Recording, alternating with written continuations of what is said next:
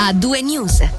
E anche oggi ad A2 News è arrivato il momento conclusivo, quello dove ci concentriamo sull'attualità regionale. Iniziando dal polo sportivo e degli eventi, nessun ricorso contro l'opuscolo informativo. A comunicarlo gli stessi promotori del referendum contro il polo sportivo e degli eventi di Lugano, precisando che il rischio sarebbe quello di rimandare la votazione visto il poco tempo per correggere l'informazione da loro definita incompleta e non attendibile, un posticipo che non è nel loro interesse. Il comitato ha annunciato che si rivolgerà direttamente al municipio riguardo il il fatto che non vengono specificati nell'opuscolo i costi riferiti agli interessi sul leasing per la realizzazione del progetto. Andiamo ora alla capitale, il preventivo 2022 di Bellinzona presenta un rosso di 3 milioni e 450 mila franchi.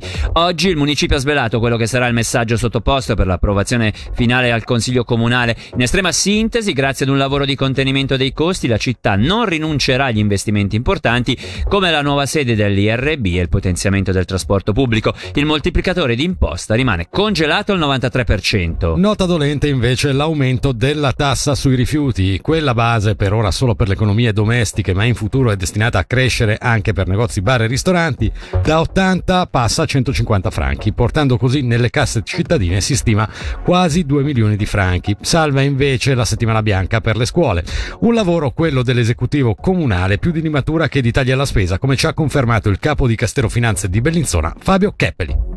Si tratta di un insieme di misure, anzitutto il primo risultato è stato quello di riuscire a contenere eh, l'evoluzione della spesa che eh, stava procedendo a un ritmo sostenuto negli scorsi anni. Nel 2022 si vede in particolare il contributo di 10 milioni per la nuova sede dell'IRB, quindi per tutto quello che è il polo della ricerca che in questi anni si sta molto eh, rafforzando. Chiaro che poi dopo va ad alzare quello che è l'obiettivo di 25 milioni che ci siamo posti eh, annualmente come obiettivo di investimento. Il municipio ha rinunciato alla fine a eh, prevedere questa rinuncia alla settimana bianca in un periodo che era comunque diciamo di covid o, o post-covid. È chiaro però che il risultato alla fine dunque è peggiorato leggermente di qualche centinaia di migliaia di franchi. Il moltiplicatore rimane stabile, sul fronte rifiuti invece non possiamo fare altrimenti perché è la legge cantonale ad imporci una copertura del 100% di quelle che sono le spese attinenti alla raccolta e smaltimento dei rifiuti. Dunque tutto ciò eh, che causa eh, la produzione di rifiuti deve essere compensato e quindi pagato con tasse causali che derivano da, questo, da, da, da queste voci. Eh, diversamente dovremmo invece andare a, ad accantonare a bilancio degli importi negativi, peraltro anche consistenti, eh, che la legge ci impone poi di recuperare già l'anno successivo e dunque eh, dovremmo raggiungere la copertura e anzi di più per recuperare quello che si è accantonato di deficit. Il Ticino non avrà un ente cantonale per i lavori di pubblica utilità, lo ha deciso il Gran Consiglio. Un'iniziativa in tal senso era stata presentata dal deputato socialista Raul Ghisletta nel 2015 e sempre oggi il Parlamento era chiamato a eleggere anche diversi magistrati. Quale presidente della Procura Penale è stata scelta Elettra Orsetta Bernasconi Matti di area PLR.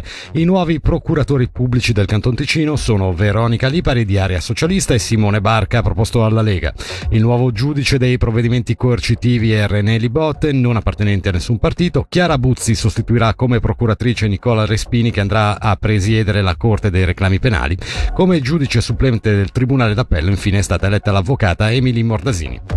Oltre la metà degli italofoni rossocrociati vive al di fuori della Svizzera italiana. E quanto emerge da un rapporto redatto dall'Osservatorio Linguistico della Svizzera italiana, dal DFA, della SUPSI e dall'Alta Scuola Pedagogica dei Grigioni, il 53% delle persone di lingua madre italiana, corrispondenti all'8,4% della popolazione svizzera, vive oltre Alpe dove linguisticamente si trovano in una situazione minoritaria. Per quanto riguarda l'insegnamento, tranne che nei Grigioni e nel Cantonuri, l'italiano è offerto solo a partire dalla scuola media come materia facoltativa opzionale. Infine il calcio con il ritiro della nazionale rosso crociata in Ticino. Oggi la selezione di Murat Yakin è arrivata verso mezzogiorno a Villa Sassa Lugano, verso le 17 a Cornaredo si è svolto il primo allenamento a porte aperte in vista delle due partite di qualificazione mondiali 2022 in Qatar. Venerdì contro l'Italia, scontro diretto fondamentale in quanto le due squadre sono a pari punti in testa a girone C e lunedì a Lucerna contro la Bulgaria. E con questo per oggi è tutto. A due news vi dà appuntamento domani sempre su Radio Ticino e sempre a partire dalle 17. Da Fabrizio Coli e da Davide Maggiori l'augurio di un'ottima serata a tutti gli ascoltatori. A